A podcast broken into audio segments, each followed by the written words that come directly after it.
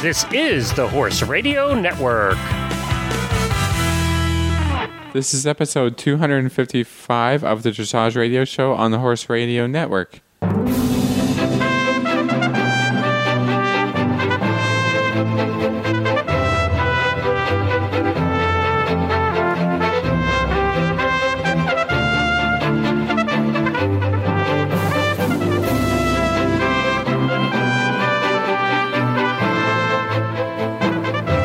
This is Reese Koffler Stanfield from Georgetown, Kentucky. And this is Philip Parks from Fergus, Ontario, and you're listening to the Dressage Radio Show.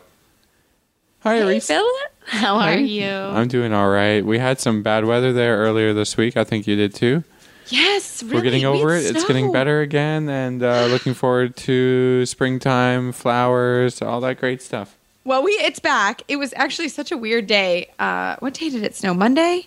Tuesday. Yeah, it was it so was cold. Tuesday. Yeah. We had a nice day it, on Monday and then like Tuesday. Yeah, Tuesday. Snowstorm.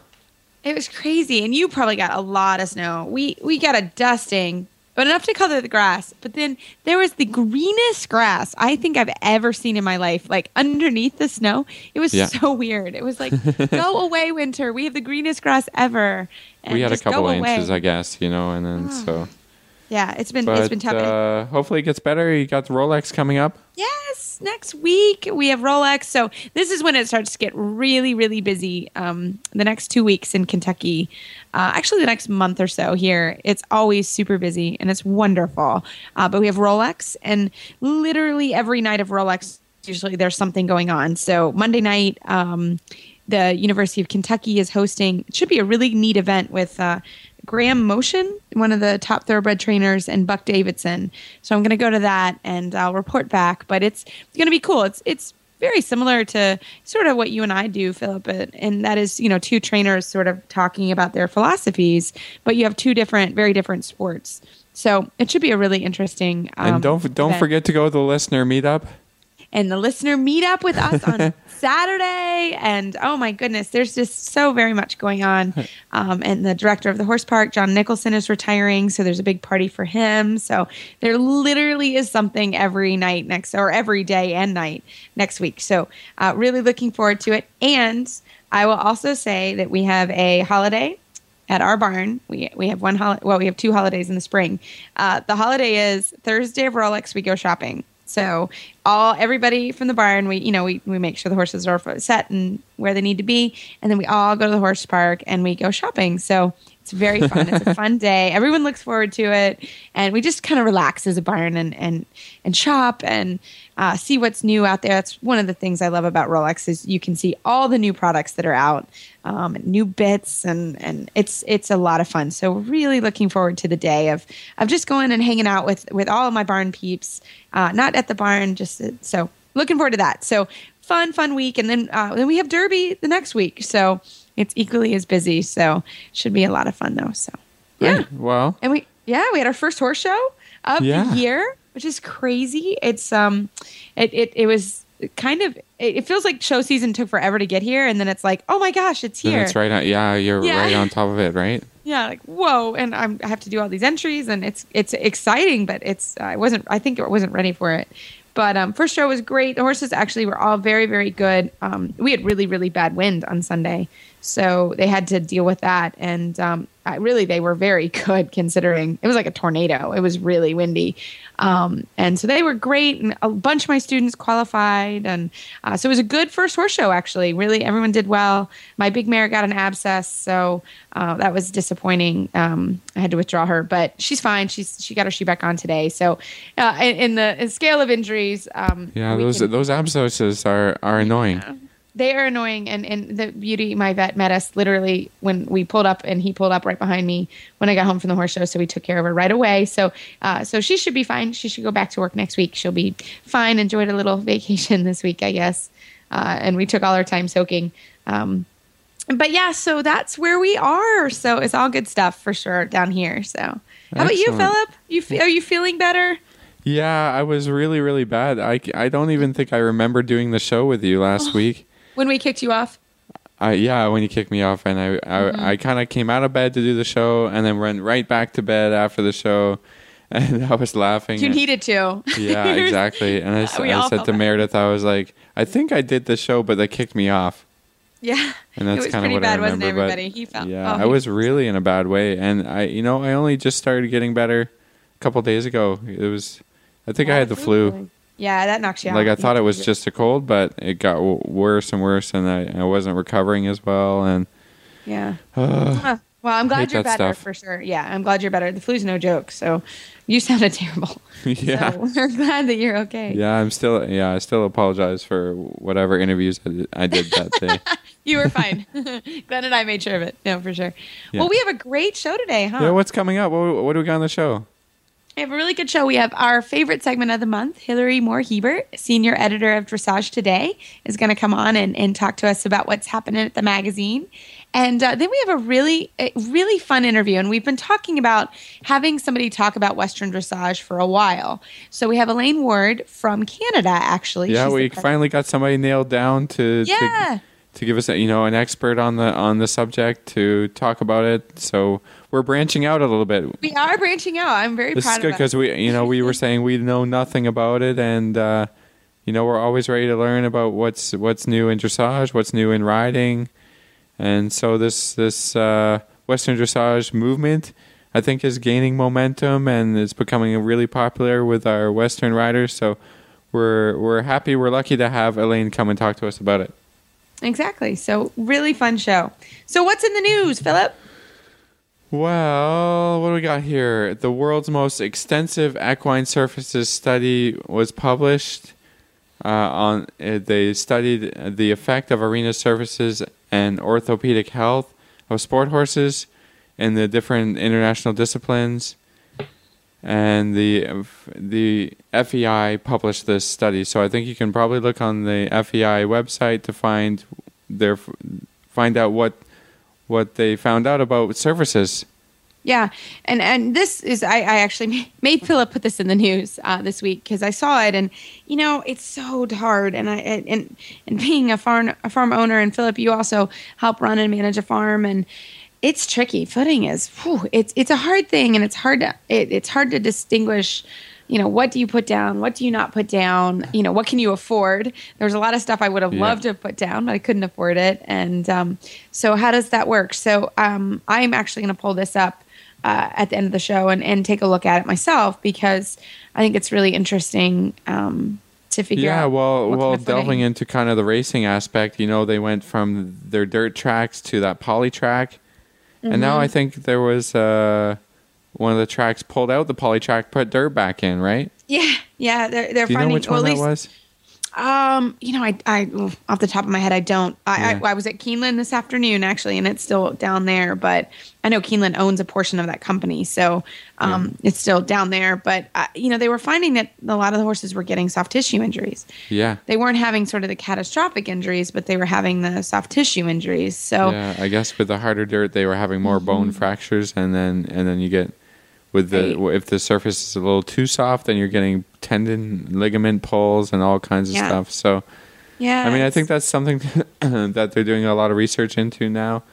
I I'm know glad. with uh, a lot of the new dressage jumping surfaces, people are changing their minds about them, and you know, there's so many, um, so many facets of it, because you need a surface that's gonna that's gonna take a bit of water on it. I mean, there's the the elements factor of it. You know, you don't want a surface that can freeze. Things yeah. like that, and then you want the best surface for the horse's legs and stuff, and, and opinions yeah. are always, it's, you know, opinions what, are always changing. What kind changing. of footing do you guys People have? People are always getting fin- finicky, and yeah. there's always a new thing coming out, right? So yeah. I think it's important that somebody takes charge and actually looks at this. Yeah, from, looks at uh, what it is. Yeah. What do you guys have in, in Canada? What works best for you all?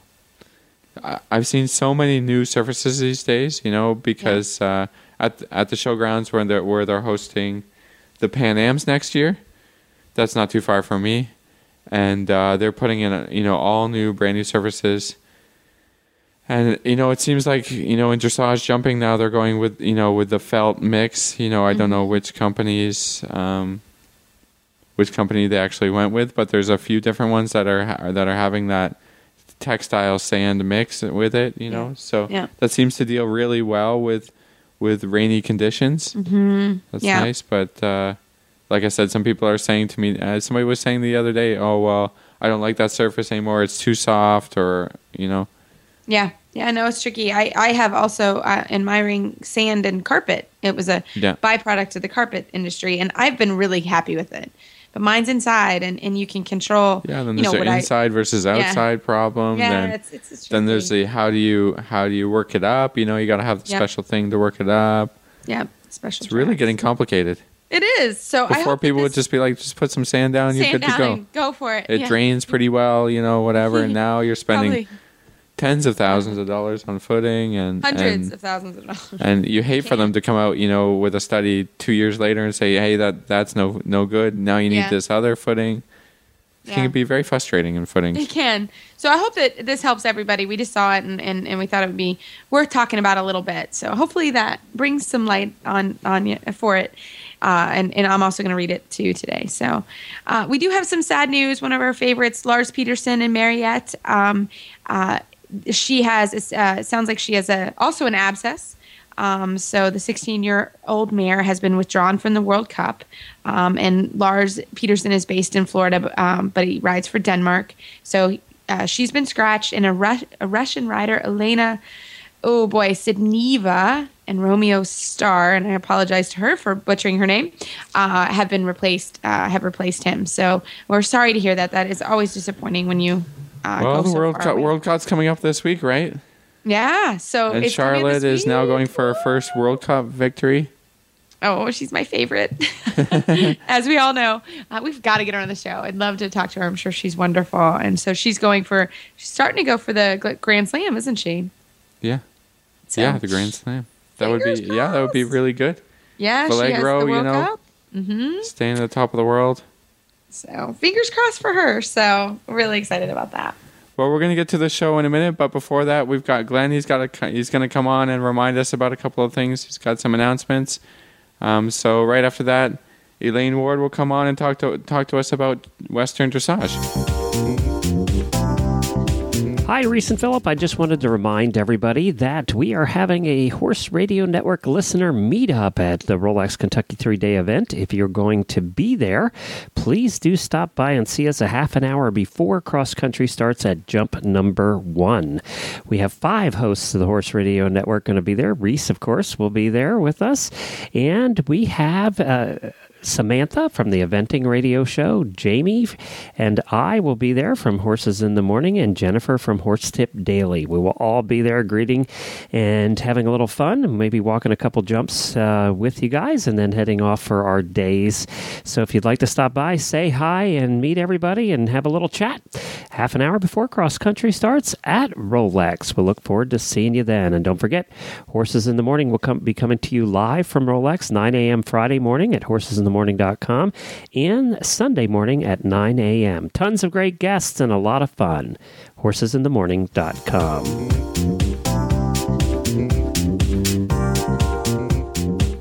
Well, it is my pleasure to introduce today Elaine Ward, owner of Kirkridge Equestrian Center, president of the Western Style Dressage Association of Canada. Um, Elaine was longlisted for Canadian Dressage Team and author of uh, On the Basics, the Western Dressage Manual. Welcome to the show, Elaine. Thank you very much. We are really excited to have you on today because uh, maybe as Reese and I have said, we know absolutely nothing about Western style dressage, and we're excited to learn about it, and hopefully our listeners are too. So, Elaine, maybe you can start us out with just uh, how you got involved with Western style dressage, you know, from coming from a competitive dressage background, and what you got, what got you started in it? Okay, um, back about nineteen eighty-one, uh, when I started my professional end of uh, the dressage world, what I really found was is that I had a lot of the Western riders coming up to me that had a lot of issues as far as cadence, riding their horses, uh, riders in their horsemanship and their position, and uh, that's really where it started, and uh, it was probably around nineteen eighty-eight that I was contacted by a gentleman in southwestern Ontario who had one of the lo- largest uh, cutting horse farms, and he had me come out and work with his trainers and really try to put the dressage basics on on their Western horses. So that's pretty well where it started, and uh, I've been kind of been the, the go-to girl, and uh, really been doing Western dressage since back about nineteen eighty-one. And uh, when I found out in two thousand ten that there was actually a name for what I was doing, I was absolutely thrilled, and uh, kind of went with it. So is it fair to say you were kind of doing it before you even realized that, that it was something other people were doing as well? Oh, absolutely. Um, you know, the one thing is, is that when I initially started riding is I rode Western. I did a lot of four H activities, uh, did some showing quarter horses and paints before I really got kind of into, totally into the competitive dressage. And so really I've been kind of working back and forth over the years in Western and English. So it really, it was, it was just like coming home, you know. It was great. So, Elaine, can you tell us a little bit about, just kind of start us from the beginning. What is Western style dressage? Um, let's start with that. Okay. Now, what it is called is actually Western dressage. The the Western style dressage, where it gets a little bit confusing in Canada, was is that we formed the Western Style Dressage Association of Canada. The name uh, really came from Industry Canada, where we couldn't have the name Western dressage because it was too close to not-for-profit associations in Western Canada. So the discipline is actually Western dressage. Um, so, Elaine, can you start us kind of, what are the basics of Western dressage? Well, the basics of Western dressage are exactly the same basics as regular dressage. Is uh, we work through pretty well two concepts, either working through the German tra- training pyramid or going through the uh, the French School of Lightness. Um, the second one I really prefer is the French School. And what we're looking for is the three main goals at the beginning, and the basics is, is we, we're looking for attention, relaxation, and balance on the horses. And we're really working within the uh, the conformation of the horses. You know, we're not looking for those big, huge moving kind of warm bloods, because the majority of the horses that we are working with are the Western bred horses. So what we're doing is we're taking it from that point and then continuing on to have the horses become relaxed, forward, supple, uh, willing and obedient, so that those horses can not only compete in Western dressage classes, but also they can go into other disciplines. Um, the the one student that I have right now who's done extremely well, um, she's been in the extreme cowboy competitions, and she won the two thousand thirteen Ontario Extreme Cowboy Championship. She won the um, the the open and the non-pro division. So she's really found a huge benefit to it, because now that she's understanding the language of her horse, and she's also understanding the language of her own body, uh, people are just coming up to her saying, "Where did you get that training from? You're amazing. Everything's smooth. Everything's precise." So that's really uh, what Western dressage can be. It can be between doing it as competitively, um, riding through the levels and riding the patterns, but it also can be used for uh, riding into other different Western disciplines. Elaine, can you talk to me a little bit about maybe some of the differences? Obviously, there's going to be a tack difference, um, and I think for me, the, you know, what what I've been thinking of is a little bit the different bits that are used in in, mm-hmm. in the Western riding than the English riding. Can you tell me a little bit about the differences there? Right. Well, the, the first thing you have to realize is that within our rule book from the Western uh, Style Dressage Association of Canada and the Western Dressage Association of America is that we do not like harsh bits. We encourage uh, at the basic levels is that the horses are ridden in snaffles. Um, also that we also permit bitless and we permit bosles on the horses. So that's really one of the big differences. But I think the one thing that is really kind of one of the misconceptions is, is that when you take uh, people from the that have only ridden strictly English, is that they see the curves on these horses. And realistically, I mean, the lightness we have on these horses is is incredible. I mean, what, what I would be looking for in a in a dressage horse myself personally. And the fact is that these bits are very soft. Um, they're not the high curves. Uh, they're not the huge corks on them. Um, the bit that I actually use on my one mare, uh, K F L Maz, is that it's a, it's called a transitional curve, so that that even though we, they, we are permitted to ride two-handed, is that the the bit is very, very light. Um, it's it's it's almost, it looks like kind of an extended kind of mullen mouth with the round mouth uh, inside. So again, is that the bits are not strong, and I think that's really one of the, the biggest things that we found uh, with the English riders that have been kind of watching us go around saying, "Oh, you people ride in huge curb bits," and as a matter of fact, we don't. But like I said, we really encourage the lower level horses to get them forward and, and willing and work on the lateral uh, side of things, is that we do encourage the use of, of the snaffle, the boswell, and uh, the bitless bridles. So tell us, what are the levels? You know, in, in, in dressage uh, or regular dressage, you know, you have training level, first level, second level. How does it work in Western?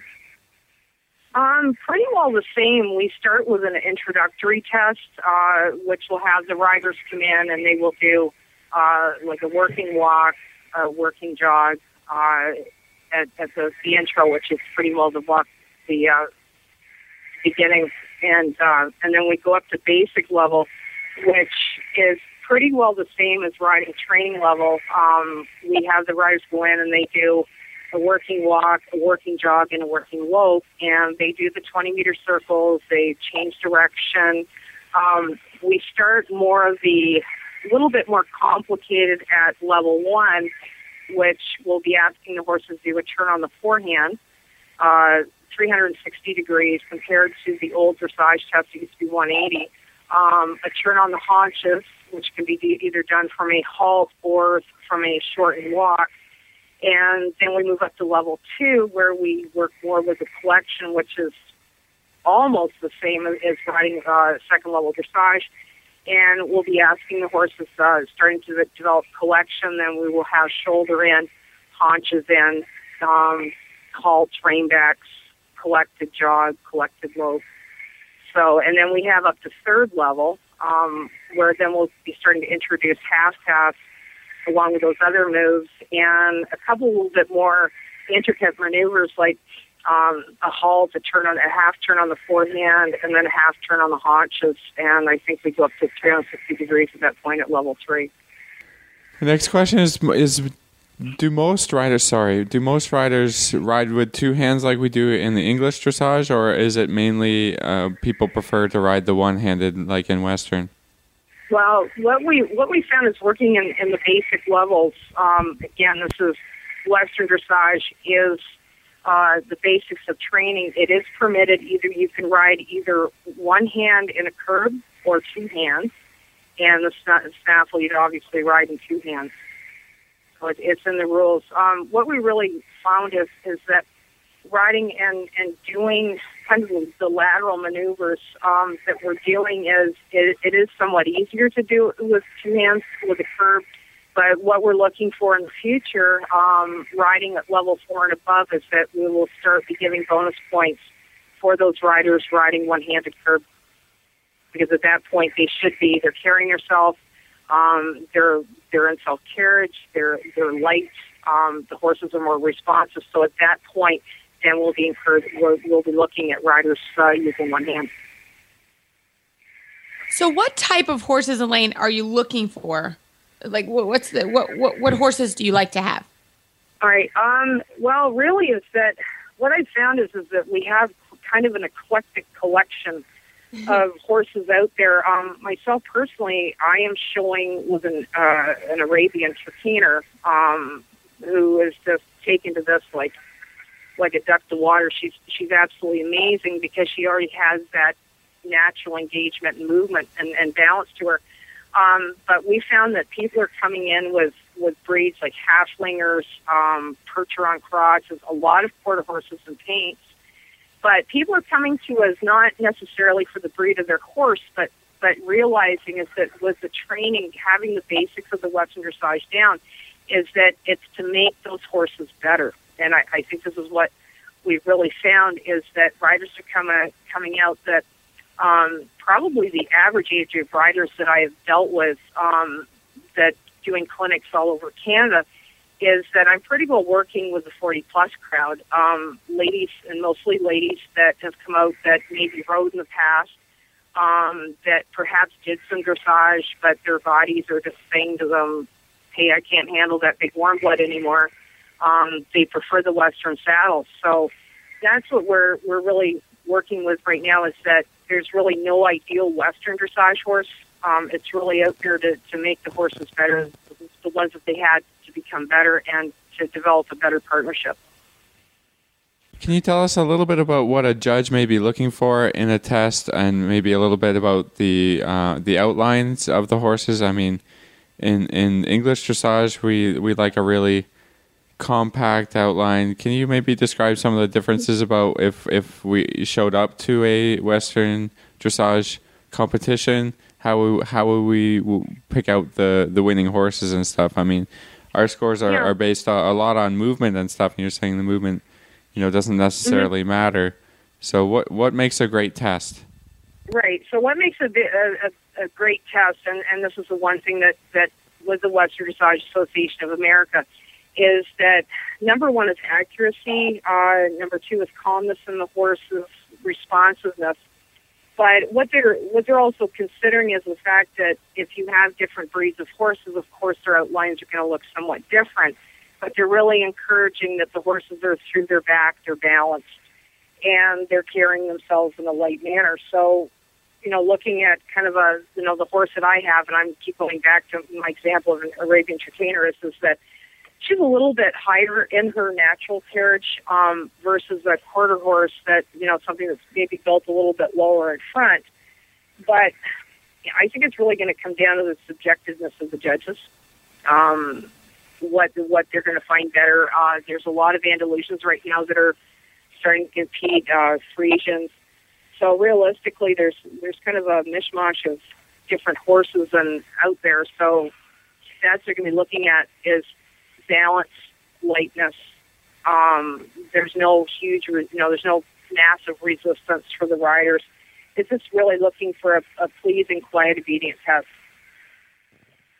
Well, that, sound, that sounds great, actually. I would like that, too, for sure. so so tell us a little bit about the show circuit. I, I don't know if we have a lot of Western dressage, at least in this area. Yeah, now we're we're beginning in, in Canada. Um, what we're doing is we're slowly starting to move into the uh, the dressage competitions. Right now, as it stands, is, is that because Western dressage is not a accepted discipline yet by F one Canada, although we are working on it.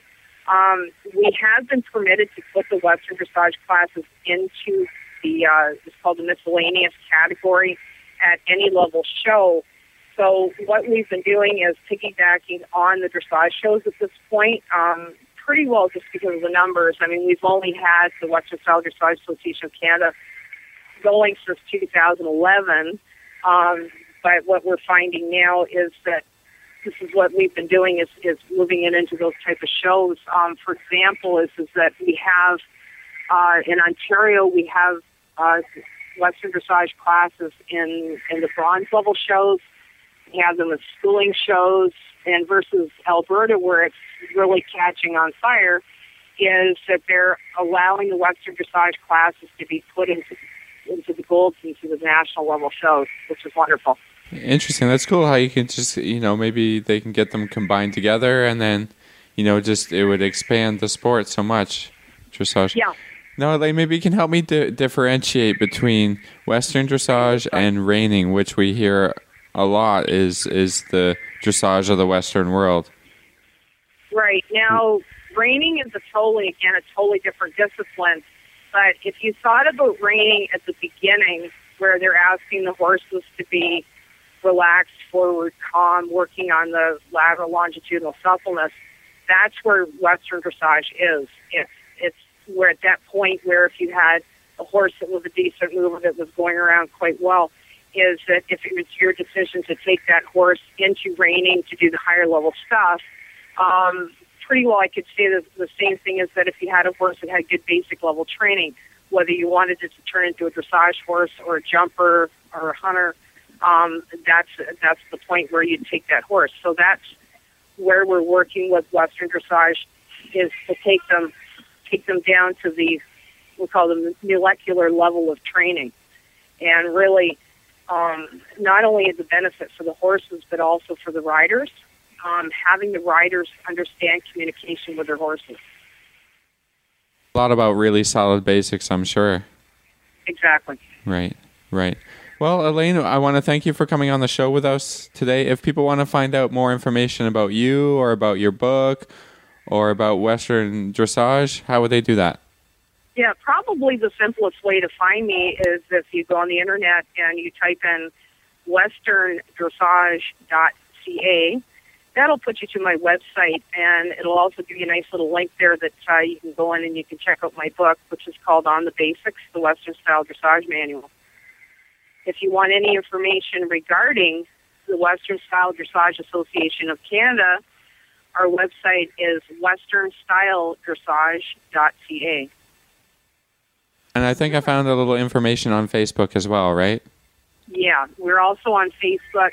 Uh, you can check it out, Western Style Dressage Association of Canada, or my book's on Facebook. And if you type in On the Basics, the Western Style Dressage Manual, I'm sure it'll pop up.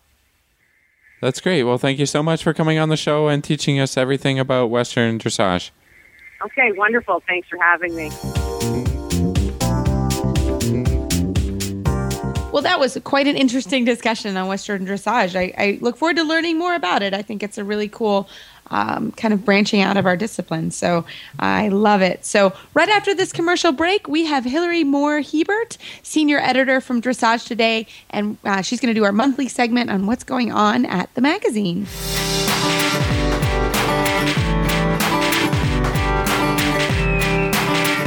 Are you tired of treating your horse for soreness? Well, then be proactive. Benefab offers you and your horse a natural remedy to joint and muscle stiffness, inflammation, and circulatory deficiencies.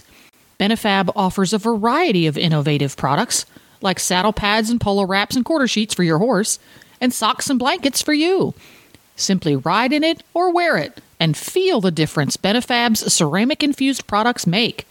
You can check them out online at benefab products dot com, or you can call them toll-free at eight five five, nine five seven, eight three seven eight. Well, I am so excited to have Hilary Moore Hebert, the senior editor from Dressage Today, on for our favorite segment of the month. Hilary, how are you doing this week?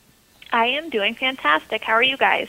We are doing great. Thank you for coming on the show a little bit early this month. Oh, no problem. So we have Rolex. Yeah, we have Rolex next week, so we're we're going to do a, a recorded best of show. So thanks for coming on.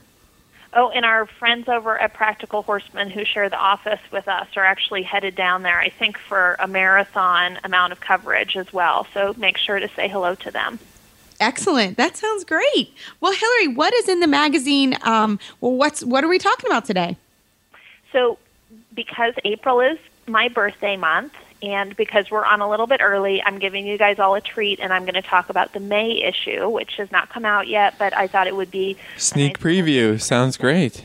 Yes. Yeah. So the first thing that I wanted to talk about was we got to have an exclusive interview with Robert Dover, who's our um, a new-ish technical advisor, chef to keep for the U S National Dressage Team. And it was a really cool interview. And I thought that uh, it was really interesting because he mentioned in his interview that his very first C D I at the Grand Prix level was the nineteen eighty-four Olympic Games in Los Angeles, California. Really? Oh. And I thought that that was really interesting because I would have probably passed out and been crying in the yeah. corner if I had that amount of pressure. So I thought that was a neat thing to think about. Um, but I also thought it was a neat thing to think about really how far things have come. Um, you know, we're doing a future article about the format change of the Pan American Games and how they're starting to add the the big tour with the Grand Prix and everything. And it just continues to amaze me, really, the progress that U S dressage has made, even in our lifetimes. So, Hilary, do you think that he qualified for the Olympics via a national show circuit? I don't know. I think, you know, in terms of how he did it, I don't know what the ninety nineteen eighty-four qualifying criteria was, and that's a really interesting question that now I'm going to have to go back and ask him about. It, it must have been, had, right? I mean... Well, we may he, not have had just been had... competing C D Ms. In Grand Prix since nineteen seventy-seven, so wow. It must have been national shows. I don't know if maybe, um, you know, you could do C D Is and then it was national shows that didn't count as, you know, that weren't right. C D I level. That That's a really interesting question that I think because he had so much other great stuff to talk about just didn't end up coming up, surprisingly. Well, and it may have been that we just didn't have that amount of C D Is. You know, yeah. There may have, you know, only been a couple each year. So, wow. So what are some other things that he talked about? Um, I think it's really interesting to see with Robert Dover in particular. Um, he went to four Olympics, won World Equestrian Games. He has uh, really many, many accolades and has won many medals. And I think it's interesting to see that um, as everything progresses in dressage, that not just the Netherlands and Germany are dominating in the European side. You look at the London Games, for example, and the British team um, coming really what seemed like out of nowhere and just taking everything uh, w- was really interesting. And then you have Lars Peterson and Mikola, um, you know, going over to World Cup. And I think it's really interesting to see how there's more of a diversity of countries, you know, certainly not as much as it could be, but just seeing the growth there I think is really interesting. What do you guys think? Yeah, no, I think the, the same thing. I mean, and and it's interesting because with with Great Britain, you know, for example, they really laid out a plan on how to get to the podium, you, you know, in London. That was a very planned kind of progression for them. And I think that, um, you know, I hope that Robert will will also bring that to the U S. I think that, that a lot of these countries have been able to say, okay, this is how we're going to grow and use the European system, German system, Dutch system to kind of grow their own. So I think it, it is really interesting, but it's now I think it's interesting to see how the other countries, hopefully ours um, and Canada, Philip, are going to do that for themselves. Well, it's quite something to see as like, you know, some of the other, you know, Italy, Sweden, you know, as they progress along, like it's not just Germany and Holland up there and then just Canada, America looking to catch up. Everyone else is trying to catch up too. And, you know, if we fall behind even a little bit, there's somebody else looking to take that place, you know, as, as America took bronze medal for a couple of games there and, and was really solidified in the third place spot. Now it can, it can be anyone, really. You know, it can be any one of the countries that will just come up with, uh, you know, uh, they've got the training systems, they got the breeding over there in Europe as well. I think they got that kind of figured out. It's it's becoming much more of a global sport, and it's really it's really good to see. I mean, it's it's a little bit, you know, it doesn't take much to fall behind. You know, um, I think Germany found itself a little bit in trouble Uh, coming up to this games, and uh, and they of course have all the depth, you know, that you would want in a country, you know, with Grand Prix horses and trainers and stuff. Um, but anyone is ready to step up, and it's it's good to see. It's you know, it's not so much you know, okay, you go into the World Cup or you go into a games and say, here's the placings, da da da, you know, first through fifth, that's who's got it. You know, you, so many horses are close. You know, and can just, you know, have a good games and step up and, and win a medal. And, um, you know, it's really worldwide now. That's good to see, yeah. And I think it's, um, you know, definitely something that you can see uh, coming up with Helen Lange-Hennenberg and Charlotte Dujardin that are going to be going, you know, head-to-head. And really it is those matter of those points and how, you know, how much you're riding. Because you can get a certain percentage, but then can you get that extra little bit because things are getting so close? And I think what's interesting is sort of knowing at least that your baseline is at a certain point, and that is one thing that Robert talked about in the interview, is that um, you know, that he sees in the United States quite a few combinations that are showing the ability to reach near or even eighty percent, and that um, you know, having beautiful gaits, responsiveness, and forward attitudes, and a great ability to find the balance necessary for the most difficult movements are all things that are qualities that they're looking for for U S horses, but also, you know, are developing with all the programs that are coming around. And I think it's interesting to think about sort of tactically that you're saying, okay, we need to at least have that for the team to be in contention, and then the rest is really pushing yourself. Yeah, it's really, I mean, the standard is, is way up there now. I mean, Stefan's talked about it in uh, a lot of articles and things, and you need an eighty percent base now to compete worldwide and to be looking for podium spots. It used to be, you know, seventy was great, seventy-five would get you there.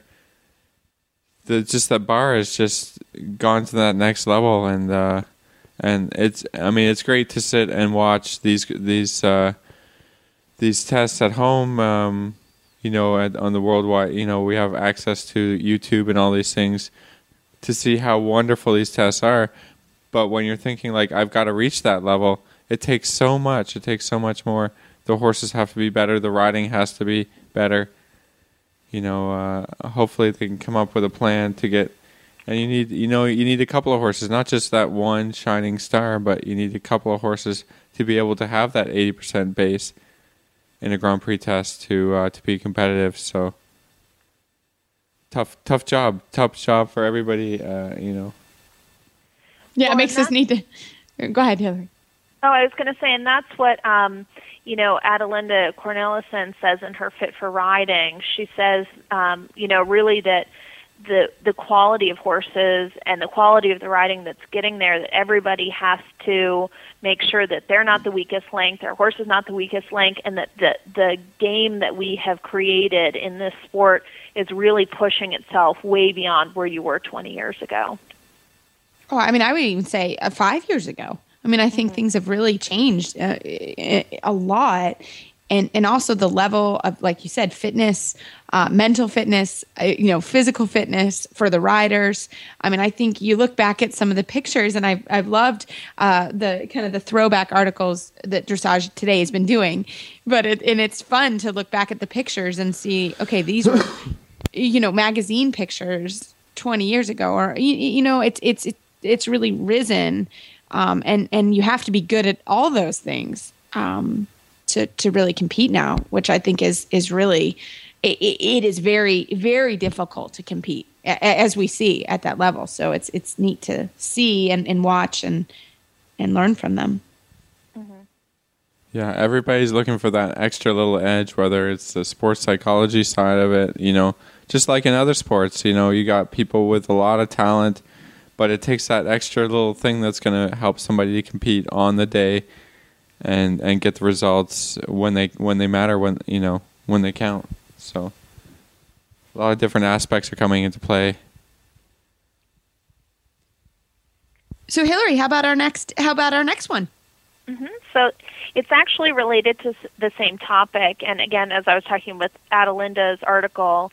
Um, For her to get her edge, I was floored when this article came in and we talked to her because, um, first of all, every time she rides, not sometimes, every single time, she puts a heart monitor on all of her horses, which I felt like, okay, I'm going to just go and hide in a corner because apparently I'm just not up to the same game that she is. Um, and it's actually how they found Parseval's uh, heart condition that he ended up getting treated for and is now back from.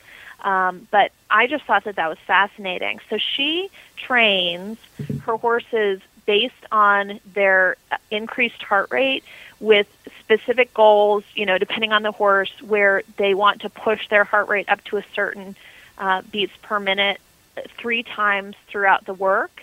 And that's their goal for the work sessions. It's not, okay, let's drill this, this, and this. It's that she wants to get them fitter and is really tracking that they have Um, you know, these high-intensity moments and then come back down from it, and then they push them back up. And I think that was really interesting. She also said that um, on lower-intensity days, right after she's had a hard workout, she always works the horses lighter, and again, the focus is on maintaining a lower heart rate. So I thought that that was really interesting. Um, and the last piece to that that I found really interesting is she finds out that some of the pieces, like, for example, for some horses, pirouettes, their heart rate doesn't go up, whereas other horses it does. and they always sort of say to them, okay, let's not just define a difficult movement based on the fact that it's Grand Prix or whatever. It's based on how the horse reacts to it with that increased heart rate or, you know, lack thereof. So I thought that that was a really fascinating thing. So, Hilary, let me ask you, is she monitoring? Who's monitoring the heart rate? Does she have, like, how does that, did she say how she's doing it? Yeah, I'm so just curious. It's, it's hooked up, like, underneath the girth. There's a photos of it. And then it just, you know, goes wired up to the top. And so they can just track it, um, you know, real time as he's working, so that as she's working, they just have it on him. Huh. I have never heard of that. That's yeah, cool. I didn't either, and it's just like a little wire. It kind of looks like if you were to plug your headphones into, you know, some sort of device. It just looks like a black cord from your headphones running from the girth up towards her uh, pommel of her saddle. Huh. Cool. It's cool, yeah. I mean, uh, we've heard about this with human athletes. They've got all kinds of mon- I mean, you can go to the store and look at, you know, all these uh, monitors and stuff that hook straight up into your watch or your iPhone. You know, they're talking about that's that's the next level of of being able to be aware of, of, you know, where you are at as an athlete. So it just makes sense. Just just take it to the horses. They're the athletes. You want to be able to be aware of where they're at heart rate-wise, fitness-wise, and the more you can monitor that, the more you can be aware of how your horse is and and and... how they're doing. I mean, like you said, they were able to find a a, a small heart issue with uh, Parseval because of this. I mean, it just it helps with the treatment of horses. You know, you can figure out what you know, try and figure out what's wrong with them when things aren't going well. You know, and having a good baseline of of where their fitness is at. So uh, bringing the science into it, that makes a lot of sense. So Hilary, that was a great tip. What's our next one? So it's, again, Adelinda, because in case she's not already overachieving enough, she on Wednesdays, every single Wednesday, drives an hour and a half to go train from eleven thirty to one thirty, uh, you know, unmounted exercising. And um, she feels as though, again, like her horses are athletes, she needs to be as well. And she has some neat exercises. She talks about how she um, brushes her teeth standing on one foot to develop balance.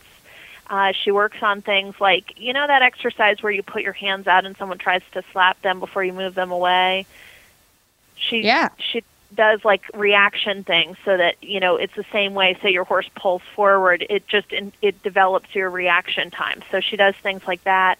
And then also coordination. So she would maybe do some exercises like boxing, trying to hit um, the palm of somebody as they move it around. So it's, again, balance, reaction, and coordination. And she never does the same exercises twice. They go around and do all these different things, um, you know, throughout her time, and they just play with different exercises. And what's really interesting is while she's doing this and doing all these different exercises, her uh, mental coach that's there walks around the gym with all the athletes, and instead of talking about how people feel, he'll actually ask them how they feel as they're doing things that feel uncomfortable for them, you know, saying, are you, how is your breathing? Do you notice that you're holding your breath? Are you stiffening up anywhere?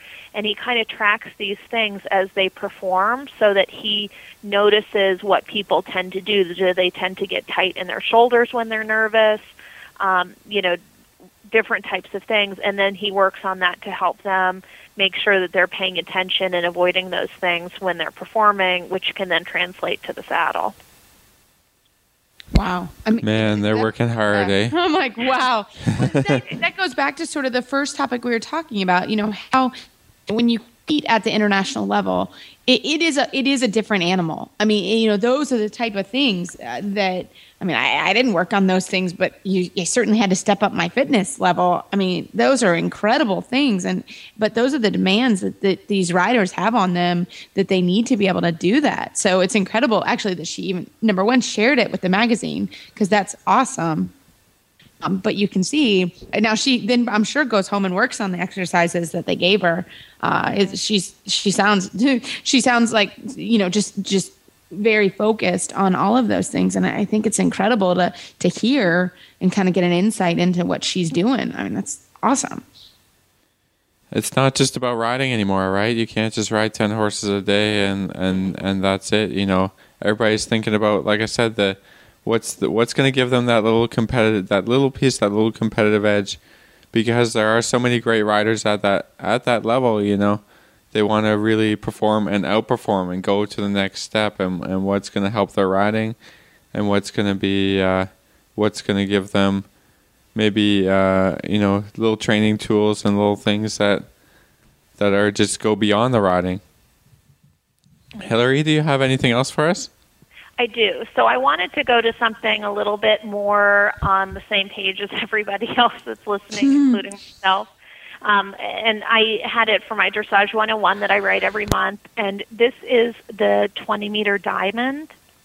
And it's one of my absolute favorite exercises in the entire world for almost everything. Uh, and the way that I presented it was really talking about, we know the twenty-meter circle has consistently four points that you're trying to hit to make sure you maintain the geometry. It starts with the first point, so say you're at C. The next point would be just that four meters past M on the wall. You then hit, you know, at center line, just the two meters past I, and then back to four meters before H, before returning to the track at C.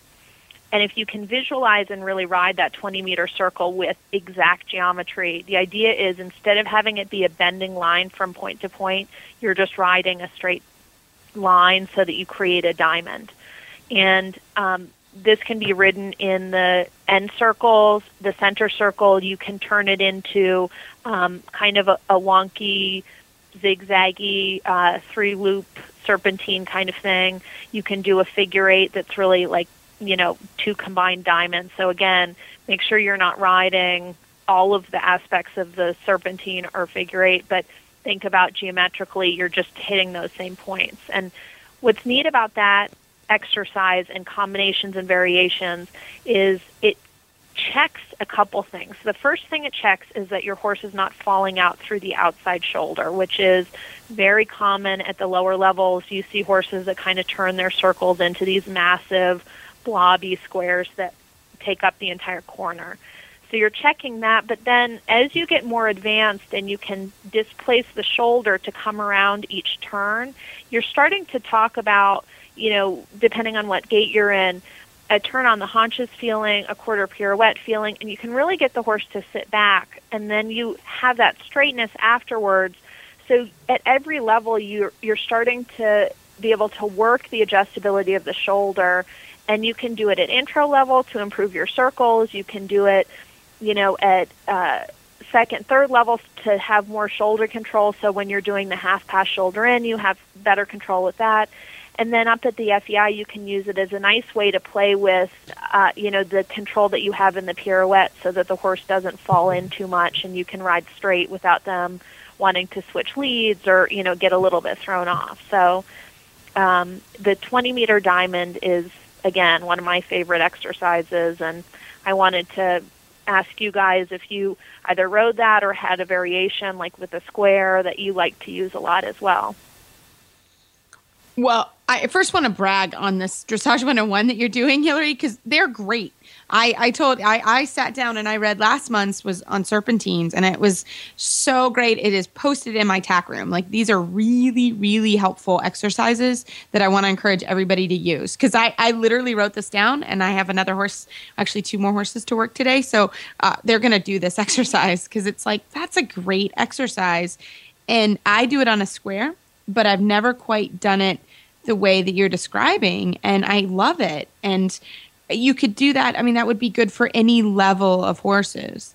Um, I've also seen Stephen Peters at last year's trainers conference did a diamond with canter pirouettes. It wasn't. It was. It was a very similar exercise um, that we used a lot um, with a Grand Prix horse we were working at the time, uh, and I loved it. But I never thought about this particular exercise and, and bringing it back so that, you know, that everybody could ride it. So I love it. I can't wait. Literally, I can't wait to try it in a couple minutes. So thank you for that. Yeah, I wanted to throw this back to uh, our last week trainer tip about cantering. I mean, for me, I don't love, you know, horses cantering on a twenty-meter circle all the time. You know, they just get really used to that curve. And like you said, They're throwing their shoulders on the curve all the time in canter, and they can make the canter difficult. Bringing it to the diamond shape is awesome, at, even at the beginning levels and training level and that. Thinking about straight lines in the canter, thinking about the alignment of the horse in the canter, and then later, later on, yeah, this is perfect. I do this all the time with uh, with pirouettes, right? Because you ride a straight line, then you can sort of turn on a quarter pirouette, or just even before the horse is ready for real kind of pirouette turns, just setting them up for collection, turning them in a new direction. That's that's what it's about, right? And just not always curving around and and riding like a corner with a, a uniform curve, and, and always in canter the horses are popping their shoulders out. So this is uh, perfect. And then, yeah, and then as the horse gets better and stronger, you can ride a fifteen meter diamond, and then maybe even ten meters, and then before you know it, you're right down into full pirouette idea, right? So it's so hard to align the horse on a curve all the time that straight lines can uh, can really give you lots of insight, lots of balancing ideas to see where your horse is at. I love it. It's great. It's great. Well, and I think any exercise that you can do, you know, we always go back to the basics are important, because they are. And, you know, any exercise you can do to test your horse to see, you know, I always say that to my riders, okay, come on, let's test our half halt. Let's test, you know, the turning ability, whatever you're, whatever you're doing. So to step it back and do a pretty basic exercise, it, it gives you a lot of information on how things are going. So, um, so I, I love it that this is a really good reminder um, to, to be focused on that. Yeah. I mean, I think that's what dressage is all about, is, is getting some feedback from just trying to ride something a little different, or that may seem more difficult. But again, you're going to get ideas and an insight back from the horse. Where am I at? Where am I going? What should I be focusing on? What should I be doing? Where are my weak points? What am I good at? What am I strong at? You know, all that feedback is so important day to day, rather than just doing the same thing, the same twenty meter circle all the time and saying, well, it's not really getting better, it's not really getting worse, but I'm just stuck in the, in this place. So it's great to have lots of ideas and different exercises to uh, to be able to get some of that feedback. That's perfect. Thank you so much, Hilary. Mm-hmm. And I think also, you know, that when you have the diamond or you have all those different pieces, I think, and this is sort of the direction I'm going in with the the column, is think about not just, like you're saying, riding the same exercises over and over again, but how do they relate to things that are exercises you're doing over and over again? Like, for example, you know, could I ride one moment of what feels like a turn into a diamond if I'm losing the horse's shoulders, even on the long side, right? It's just one half a stride where you're kind of pulling them in to get them in shoulder four. It's identical to the movement that you're going to ride to get that turn to come around if you're on a diamond. So it's developing that muscle memory and things that are, you know, basic foundation things that you can then at any level say, okay, I remember this, I can easily do it, and you can kind of recall it if you're getting into a bind with something. Um, you know, and that's where you're going to have more success, is making things more simple but kind of mixing it up in a way that you break down the pieces and, you know, can then use them when you're, you know, thinking and really applying it to your riding, so you're not just going through the motions but thinking about, okay, what did I learn in that other exercise and can I relate it to this? Yeah, that's so that is so very true. And and, and it's always nice to have those tools. You know, when you're at a horse show or even schooling, or you're you're in, in trouble in a way, you know, just to say, oh, oh yeah, I know how to make that turn um, because of the diamond exercise that we worked. So I love it. That's a great exercise. I can't wait to try it myself. So, Hilary, do we have any more this week? Yes, I have one more tip for you guys, and it's our uh, back cage solutions.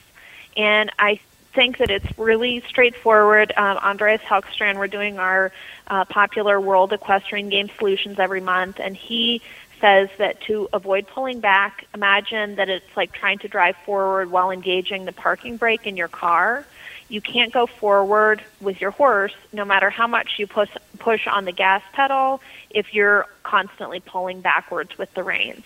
So I thought that that was just a nice visual to think about, you know, as you're driving your car, thinking about what would happen if you just all of a sudden pulled the emergency brake, and it's that same feeling, you know, with your horse if you were to suddenly grab at the reins and get too tight in the contact. So I thought that that was a, a neat visual to just keep in mind in all of the exercises, no matter what level.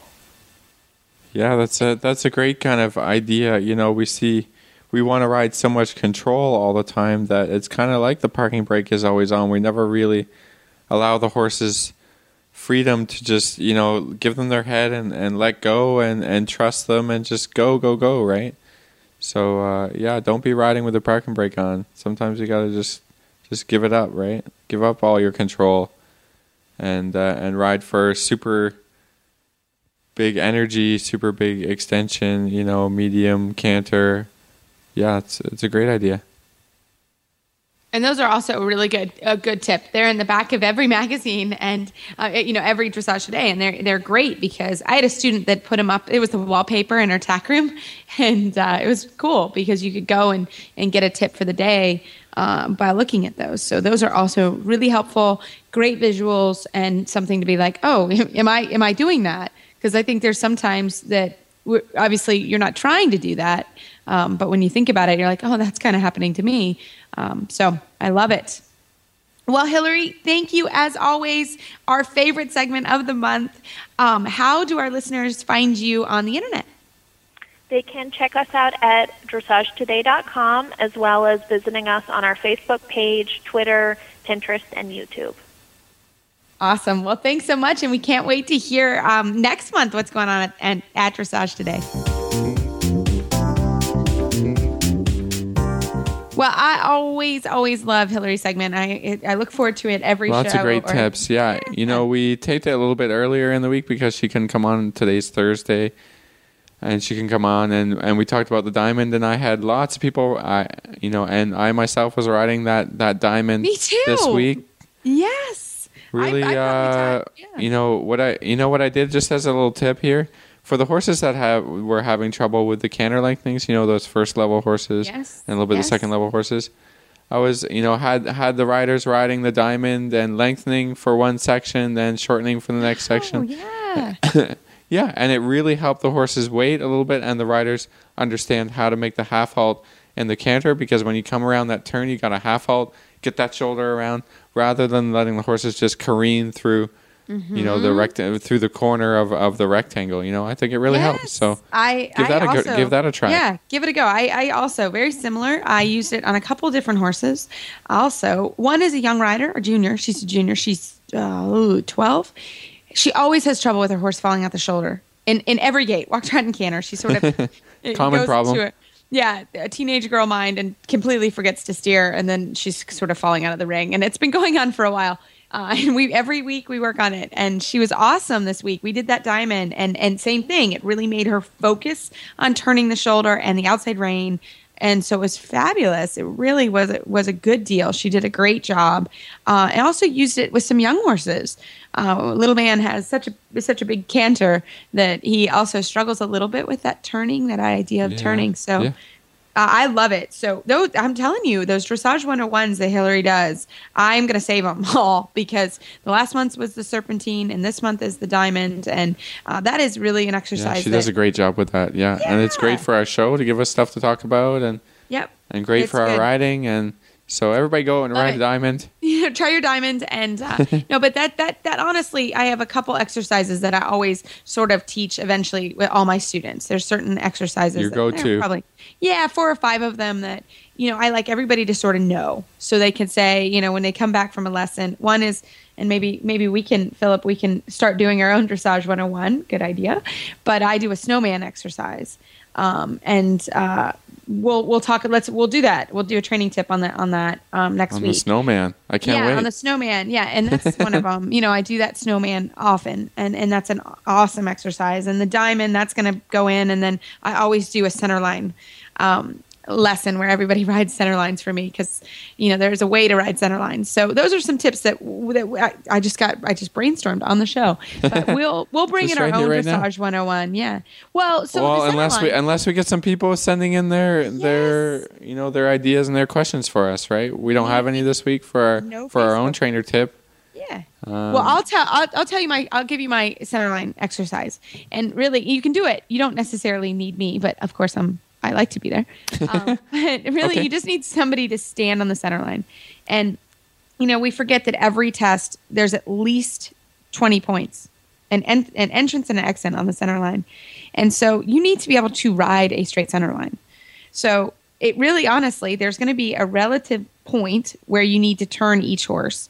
And, you know, over the weekend, I showed three very different horses, from a seventeen-hand uh, kind of heavy, big going, you know, younger warm blood, to an F E I mare, to my mare, to a Lusitano. And each one of those horses needs to turn at a different time. And so you just have someone stand at the center line, and as you make your turn, you're either going to be on the center line or you're not. It's very right. simple. Right. Sounds very simple, but it's very difficult. And you just need somebody to say, nope, that's not it. Yep, that's it. Nope, that's not it. Uh, and it's a great, it's a great way to do it. And um, really, so we do that. I mean, I I, I yeah, take you need almost to practice the whole it, lesson. Right? You, yeah. you can't be coming in on show day like, oh, mm-hmm. maybe I'll turn, maybe that turn will work, maybe it won't. Kind of praying for the right yeah, turn. Yeah, no. praying. yeah, that's not good. We don't want to pray. I've seen that a lot. On. Yeah, and you know, and, and in first level, a lot of second level, you're on the center line doing third level. You you know, you do, in third level, you do half pass to flying change on the center line. So there's a lot of times you're on the center line. So it's worth a little bit of time uh, every week to, can I even just trot and canter a center line straight? You know, that's that's a big yeah, deal. And so. as a as a reminder, I mean, in a show situation, you're turning from outside the ring for right. your first turn, right? Yeah, and then and from inside, inside the ring for your second turn. You got to practice both. Yes, you do. You have to practice both. It's a little different rings, when you come around yeah. the corner, and then that center line comes up a lot faster than if when you're riding outside the ring and you got a lot more time to turn. Yep. Right. So exactly. don't let it don't don't let that stuff surprise you. Mm-mm. Because you would be amazed. I mean, those twenty points. You know, that's the difference between, well, goodness, you know, a sixty-five and a sixty-eight. No, maybe not that much, but it, there's a big difference it, depending yeah. on how many points yeah. you get. So it's worth as much practicing as anything else, as your transitions yeah. and yeah. whatever so. else, right? It's fairly simple to do. Like you said, you don't need a super dressage expert to stand yeah. on that line and no, say... No, my husband could stand there and say, yeah, I probably would be mad because he'd be like, it wouldn't work, but... Anybody, you know, your assistant, your friend, anybody at the barn, it, it's very easy to have someone yeah. stand there and say, you're on the center line or you're not. Yeah. You're either going to see the letter behind the horse or not. So, or use your videotaping that we, that we, yeah. you know, we're telling always, you know, Absolutely. Use some videotape there to say, you know, it felt like I was on the center line, but I was, but you're two feet off, and then you could see mm-hmm. for yourself. Make sure your friend's not lying. Yeah, exactly. exactly. So, so we hope that helps. So we'll we'll start our own kind of dressage one oh one, sort of our exercises that we are our go-to. So we will do that in the next coming uh, weeks, especially when we don't get any emails and Facebook. So email and Facebook us questions. We love it. Yeah. So, um, yeah. So next week, Philip, um, we're going to have actually a best of show. Um, right. We the pa- are the pairs are off this month. Yep. Yeah. The pairs are off, and since Glenn is up here with us in Kentucky, um, or up with me uh, in Kentucky, we're going to do a best of show. So we'll be back in a couple weeks, but um, you can find our show notes and links to today's guests on our website at dressage radio dot com. You can like us on Facebook. Just search Dressage Radio Show. You can follow us on Twitter at Horse Radio. My website is maple crest farm k y dot com, and my email is reese at horse radio network dot com. You can find me at philip parks equestrian dot com, and my email is philip at horse radio network dot com. I'd like to thank our sponsors for allowing us to put on a great show, and don't forget to check out all the other shows on the Horse Radio Network at horse radio network dot com. Just everybody, that simple. Yeah. Yes, that's simple. And uh, everybody, keep your heels down and your shoulders back, and we'll talk to you in a couple weeks.